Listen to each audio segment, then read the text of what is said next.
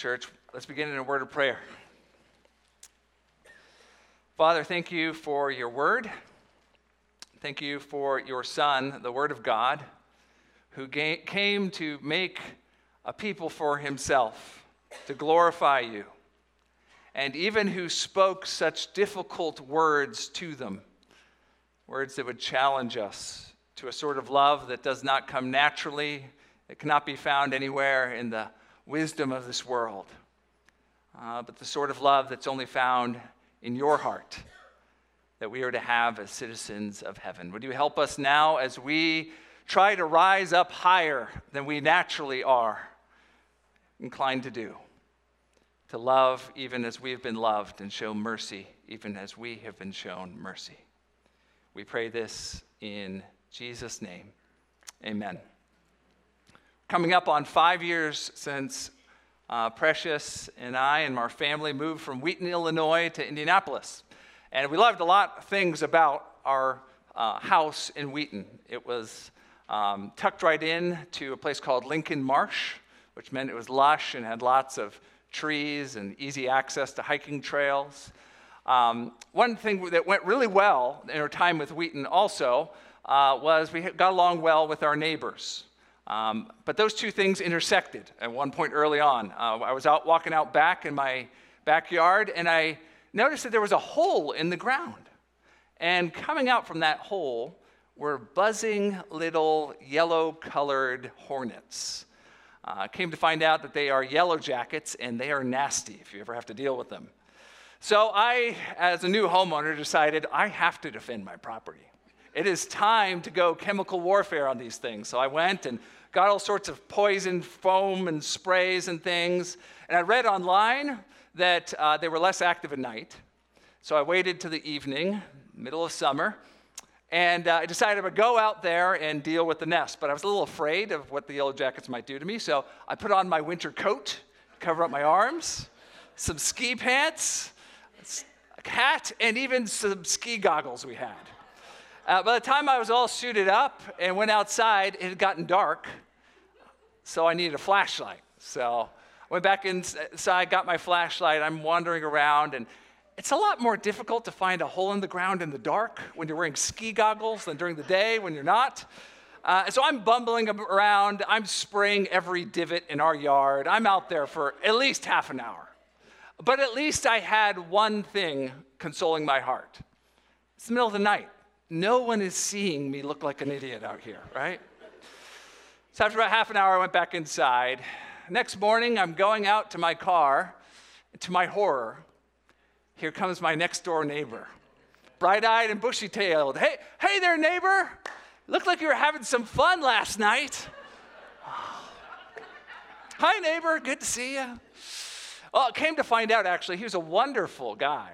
Uh, I'm going to call him uh, I'm going to call him Rob to protect the innocent and the guilty this morning. And Rob, it turned out, was a wealth of information about dealing with all the many pests that in the houses near Lincoln Marsh. He, he told me about a special type of powder I could use to get rid of the yellow jackets.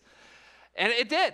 And it actually started a very fruitful sort of neighborly friendship between Rob and myself. Uh, I would help Rob by holding his ladder when he went up to do things from time to time, and Rob would help me. Uh, at one point, he helped us when we locked ourselves out of the house, gave it, let us use his phone to call a friend.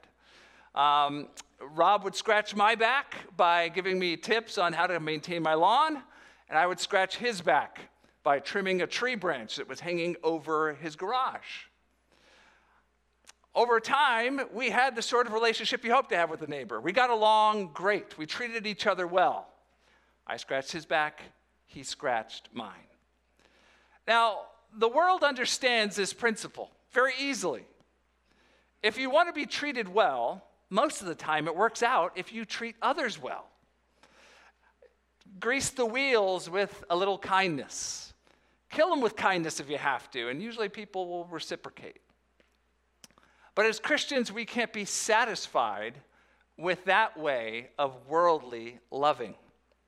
In fact, Jesus is going to call us to a type of loving that is so much higher than that, that it makes that lowly sort of loving look like a speck on the earth from heaven's point of view. Uh, we're at the point in the Sermon on the Mount where Jesus has shifted from describing what his disciples, disciples are like from heaven's point of view to prescribing how they are to live in this world. And as we saw last week, we'll continue seeing this week. They are to have God's heart of love, even for their enemies. Uh, this morning, we're going to see a new aspect of that as Jesus continues teaching us how to love our enemies by understanding our motivation for doing so. We are to be motivated by God's mercy to love those that don't love us back.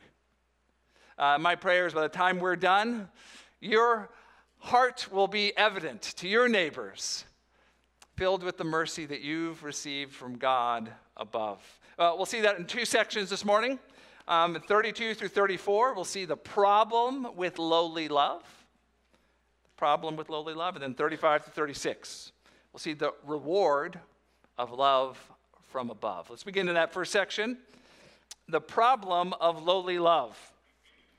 Jesus continues right where he left off, verse 32. If you love those who love you, what benefit is that to you? For even sinners love those who love them. And if you do good to those who do good to you, what benefit is that to you? for even sinners do the same.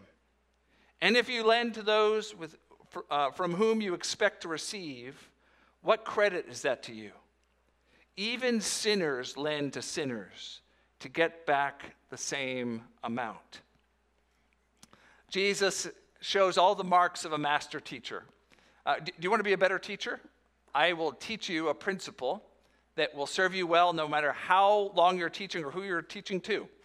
Three easy steps to make the people you're teaching remember what you're going to say. Ready for it? Repetition, repetition, repetition. Have I said that before? If not, you'll hear it again. Don't worry. Uh, Jesus says essentially the same thing that he has been saying.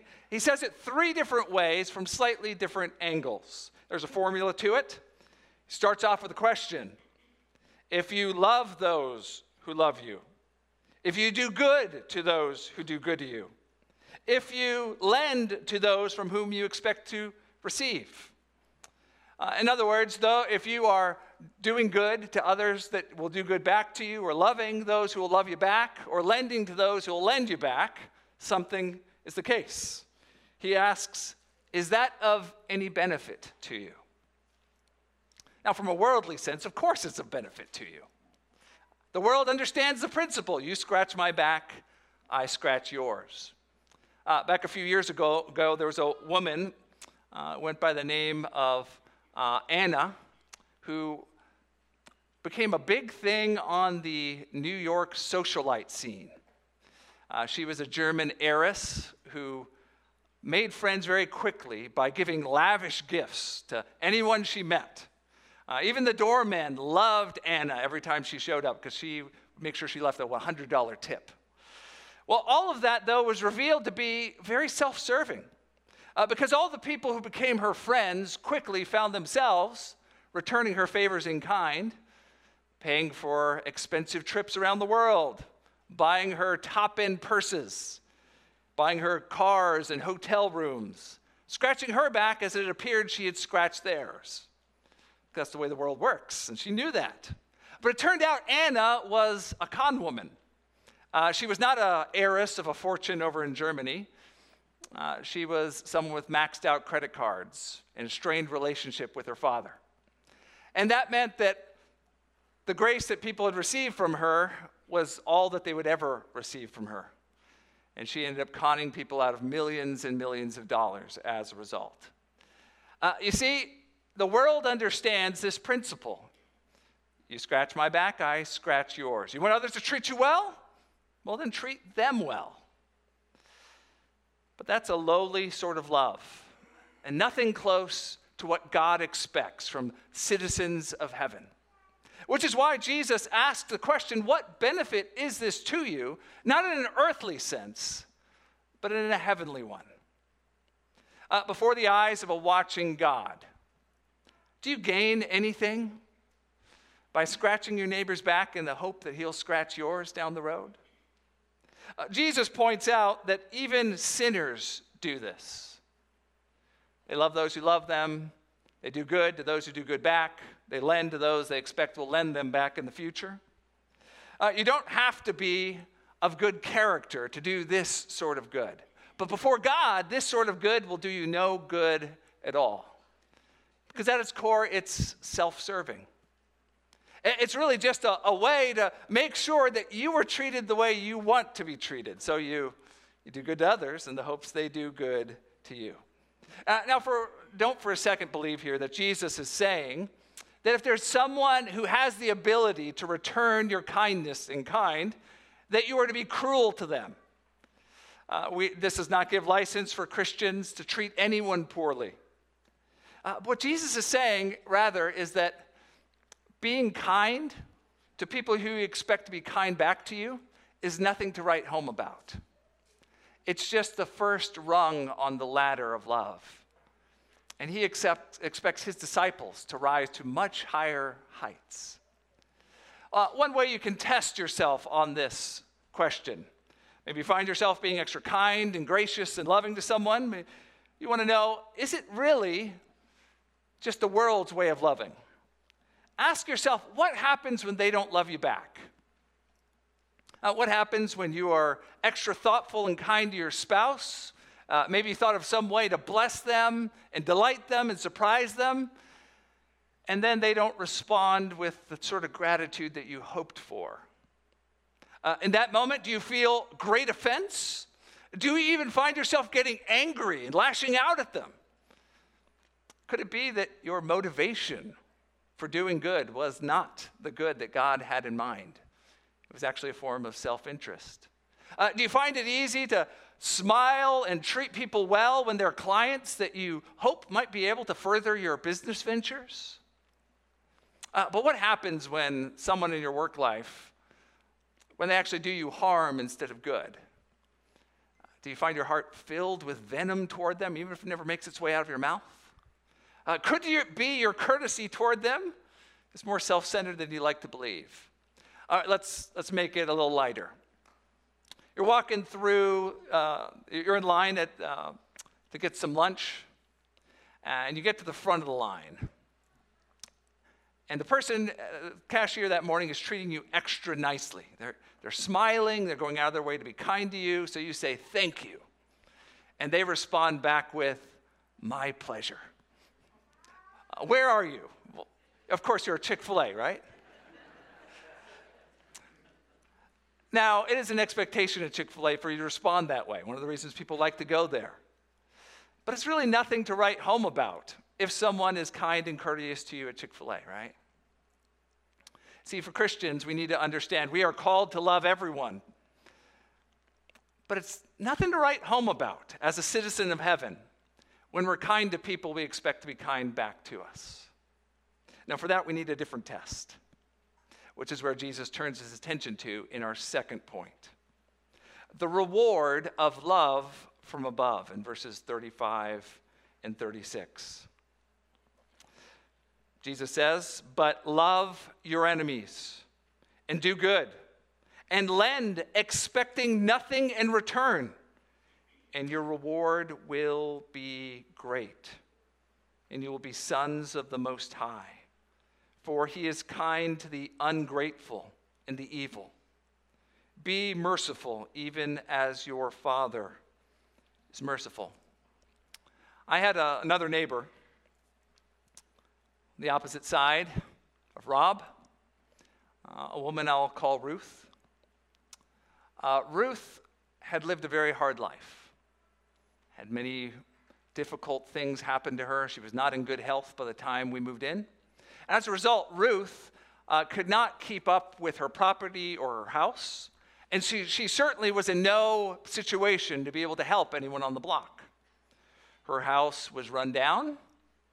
Uh, oftentimes, she would be unable to do minor things that you expect a neighbor to do, like get her trash to the curb. Uh, there were even times where Ruth was highly inconvenient for our family. Uh, there was one point where she passed out in the middle of winter in her car and nearly froze to death. And we found her on our front doorstep and had to literally save her life by helping her get her blood sugar back up and warming her up in our home. Now, when I got out my snowblower each winter to go plow my driveway, I knew Ruth was going to ask for my help. I have to admit, there was a part of me that dreaded that because I'm far more self centered in my love than I like to hope and admit I am. Uh, Ruth had no ability to pay me back for any of the kindness or love or grace I might show her, which, according to Jesus, meant Ruth was exactly the sort of person, as a Christian, I am called to love. Uh, Jesus has a, a strong contrast he gives us in verse 35. But on the complete opposite end of the way that the world expects us to love by scratching the person's back that you think will scratch yours down the road, you're supposed to love people that won't love you back. Uh, Jesus retraces his steps as he's been doing uh, since the beginning of this section, verse, starting all the way in verse 32. Very short, punchy commands love your enemies, do good, lend, expect nothing in return. Each of these categories, the point is you're going to get no earthly benefit from doing these things. So there has to be something else that's motivating you. And thankfully, there is something really, really good. Two things, in fact. Uh, the first is a reward that's promised. He says, Lend expecting nothing in return, and your reward will be great. Now, again, we can't think of that in earthly terms. That would undermine his whole point. If you hear a preacher get up and promise you, if you just love people well enough, that means you are going to be blessed financially, or blessed in your career somehow, or blessed with good health. Uh, that's called the prosperity gospel. And that it could not be further from what Jesus is teaching in this verse. Now, instead, Jesus is promising a reward in heaven that's yours already if you are a citizen of heaven. You get the opportunity to mirror the heart of mercy of your heavenly Father. Uh, look what he says next. Your reward will be great, and you will be sons of the Most High, for he is kind to the ungrateful and the evil. There's a concept in the ancient world of sonship that's very different from the way we think of sonship. Uh, we think when you hear someone is uh, the son of someone else, that is a, a marker of genetics or maybe of adoption. Uh, but in the ancient world, a son was someone who would inherit and take over uh, the responsibilities for caring for the family once the father passed off the scene. Oftentimes, that meant that the son would inherit the family business. So, if your father was, let's say, a blacksmith, you were expected to become the blacksmith. You were the son of the blacksmith. Or if your father was the baker, you would be the son of the baker and you would learn to bake. Uh, you reflected who was your father by doing the same things he did. In our family, uh, I am not in the same industry as my dad. My dad was an airline pilot. Uh, I don't particularly love flying. I'm good with it, but never had an interest in it. Uh, for a time in Precious's side of the family, it looked as if she might be son of her father in a certain way. See, her dad's a builder, and for a time, Precious worked on the job sites with him, which means she loves power tools and big trucks. Uh, during that period of time where she was doing that same sort of construction work, she was acting as son of her father in the way Jesus is talking about. Uh, what does it mean to be son of the Most High, merciful God? Well, it means to reflect his heart of mercy to our enemies. This is one of the hardest things that Jesus says in the whole Bible. What he says of how God responds to those who are downright evil to him. He says he is kind to the ungrateful and the evil. There's a doctrine that theologians call common grace.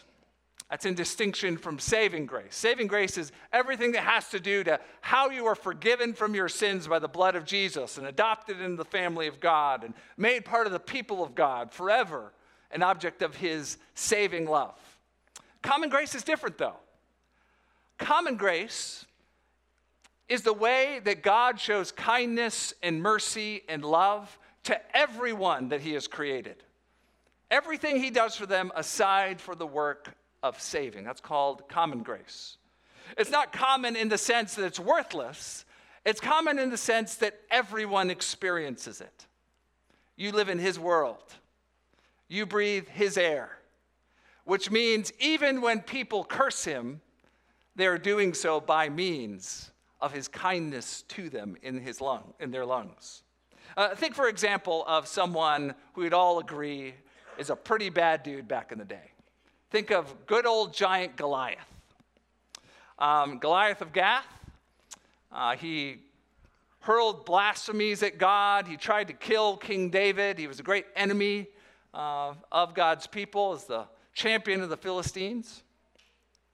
Uh, but before Goliath lost his head in a fight with David, do you realize that Goliath was loved by God? Now, how can I say that? Well, how did Goliath get to be however giant tall he was? Big, strong, burly, mean guy that he was. Uh, he had to eat food, probably lots of red meat many times a day. Uh, God gave him a body that was capable of incredible things. That's why he was such a renowned fighter and warrior. Uh, we're even told he had brothers. He certainly had people that adored him. He had some manner of human friendship around him. He had day after day where the sun came up and the wind blew and the world kept on spinning. And I tell you, each of those days was more than he deserved. God was kind, knowing full well all the evil things that he would hurl with his mouth at the Most High. Not because he deserved it, because that's just the sort of God that we serve. When you meet someone, you don't need to know anything about them to be able to say to them, God loves you.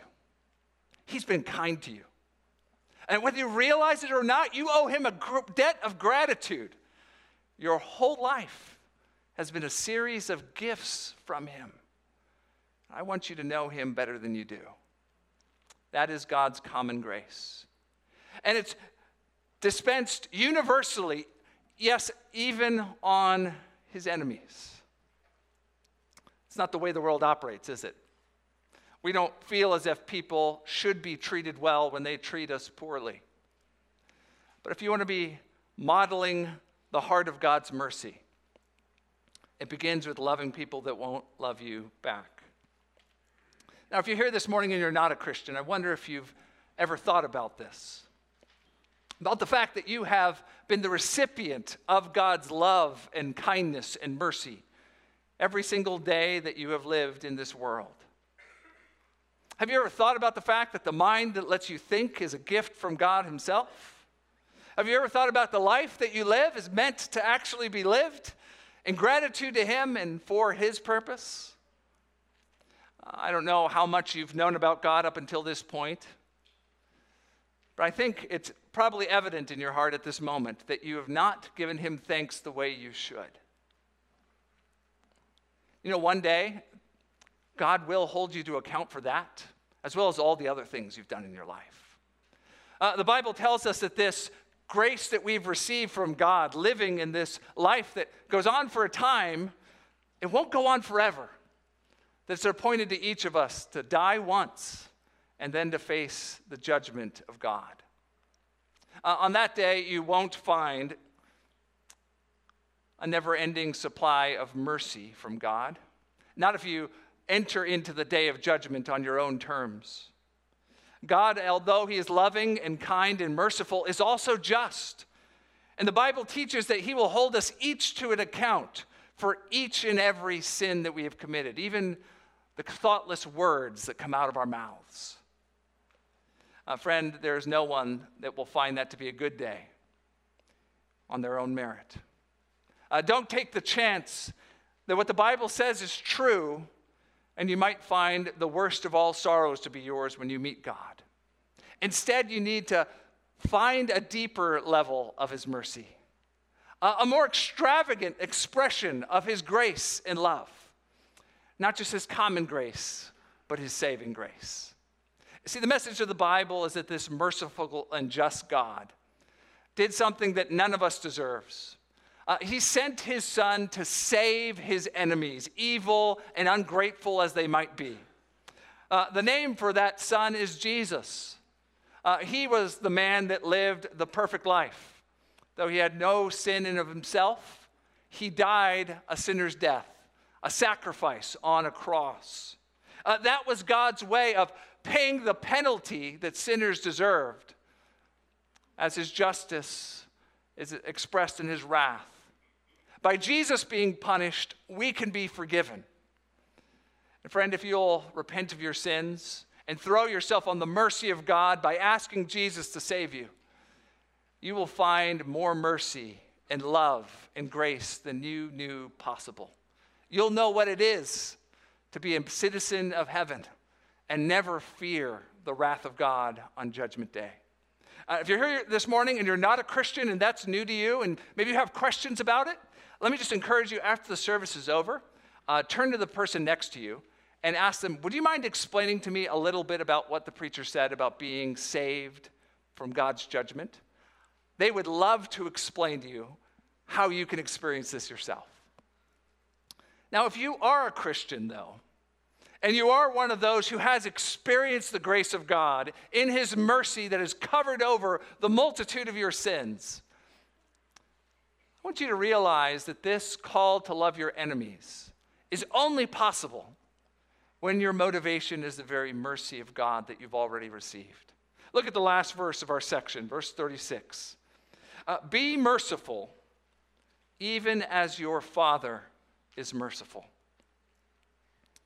If you try and love your enemies and do good to those who won't do good back to you, and give an endless amount of credit in the grace you express to others, if you try and do those things just based on human goodwill or your own innate kindness, friend, at some point you will despair because you are not sufficient for such things. But the God who calls you to be merciful has been merciful to you. The God who calls you to be gracious has been infinitely gracious to you.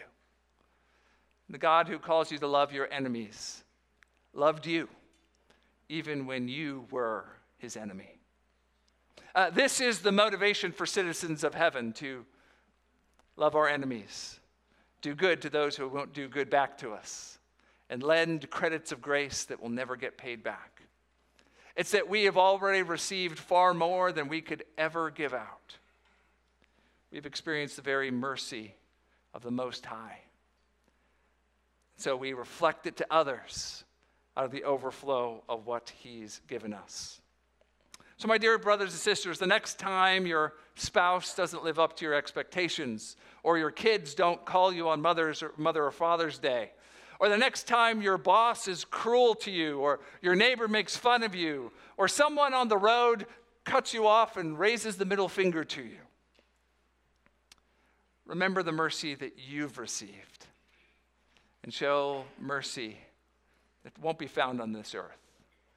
Show love from above, the heart of your heavenly Father. What good is it to love when it's just, I scratch your back, you scratch mine. Uh, you see, the, the real problem with that is no one can ever learn about the true mercy of God that way. If that were the only type of love our church ever displayed to the neighborhood around us, they would assume something untrue of God.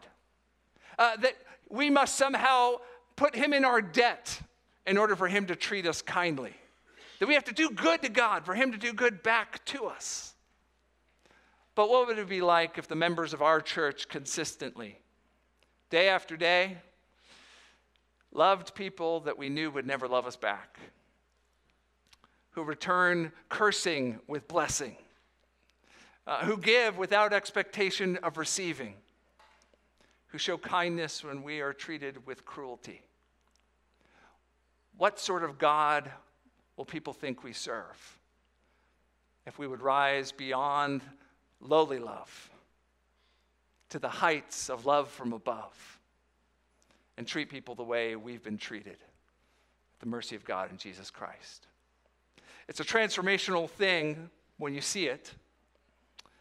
And God intends for his people to mirror that heart of mercy in an overt way. Uh, back in 1989, there was a Christian family by the name of the Holmers that lived in East Germany. Um, they, this was during the time when East Germany was still under communist rule, and Christians were not outright banned, but highly discouraged. Well, that became inconvenient because along the way, Mr. Holmer became a Christian, started studying theology, and his family became known as devout Christians as a result. Well, quickly he fell out of favor with the Communist Party, and that led to a series of mistreatments that they endured over the years ahead. One of which, uh, the very head of the Communist Party, uh, a man by the name of Honecker, um, his wife, who was the head of education in the entire of East Germany, uh, made it her mission to make sure none of the Holmer children would ever be allowed into universities or higher education. There were 10 of them, and they went 0 for 10 being accepted into anything beyond basic education. Now, if you're a parent, imagine how that would make your blood boil. It's not just you that's being mistreated, it's your children. But they knew the call to love their enemies. And as often happens in those totalitarian sort of regimes, uh, eventually the person in power loses their firm grip on it and they themselves become the one on the outside.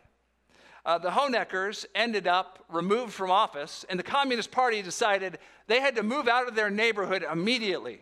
They were overnight made from the most powerful people in the area to homeless. And who, wouldn't you guess, are the people that took them in? Except the Holmers. Uh, did they do it because they expected an apology? No. In fact, even though they hosted them for months, and even while they hosted them, received mistreatment from the political foes of the Honeckers, they never once were told thank you or I'm sorry. What would motivate someone to love an enemy like that? I'll tell you from the words of Mr. Holmer himself. One account of their story I read said Holmer had always taken the words of the Bible literally. Forgiveness was a central value of his Christian faith and no person was excluded from that. Not even the Honeckers, who had made life hard for both of them for many years. Here's what he said Here was a person who needed help, and we could not fail but to help them. Jesus also would not have turned them down, so how can we? If you've received the mercy from God and love from above, the grace that's yours in Jesus Christ, then you can have that sort of supernatural love, even for people that will never love you back, because you serve a merciful God and you've received his mercy. And he calls you to reflect it back to the world that doesn't love him. Let's pray.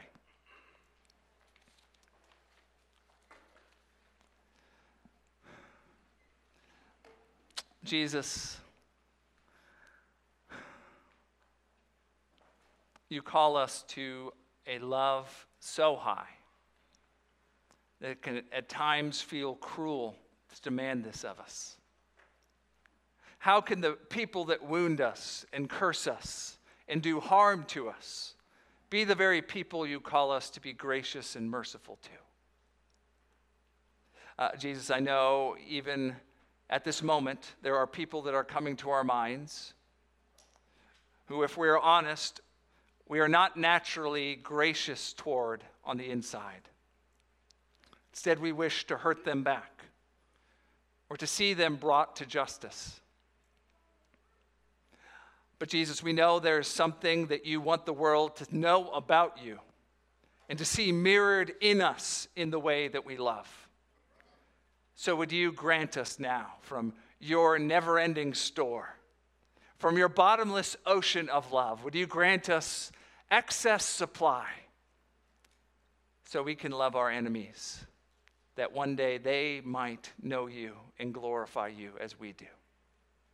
Help us now, Jesus, even as we sing of your love, to be moved by it to action. We pray this in your name. Amen.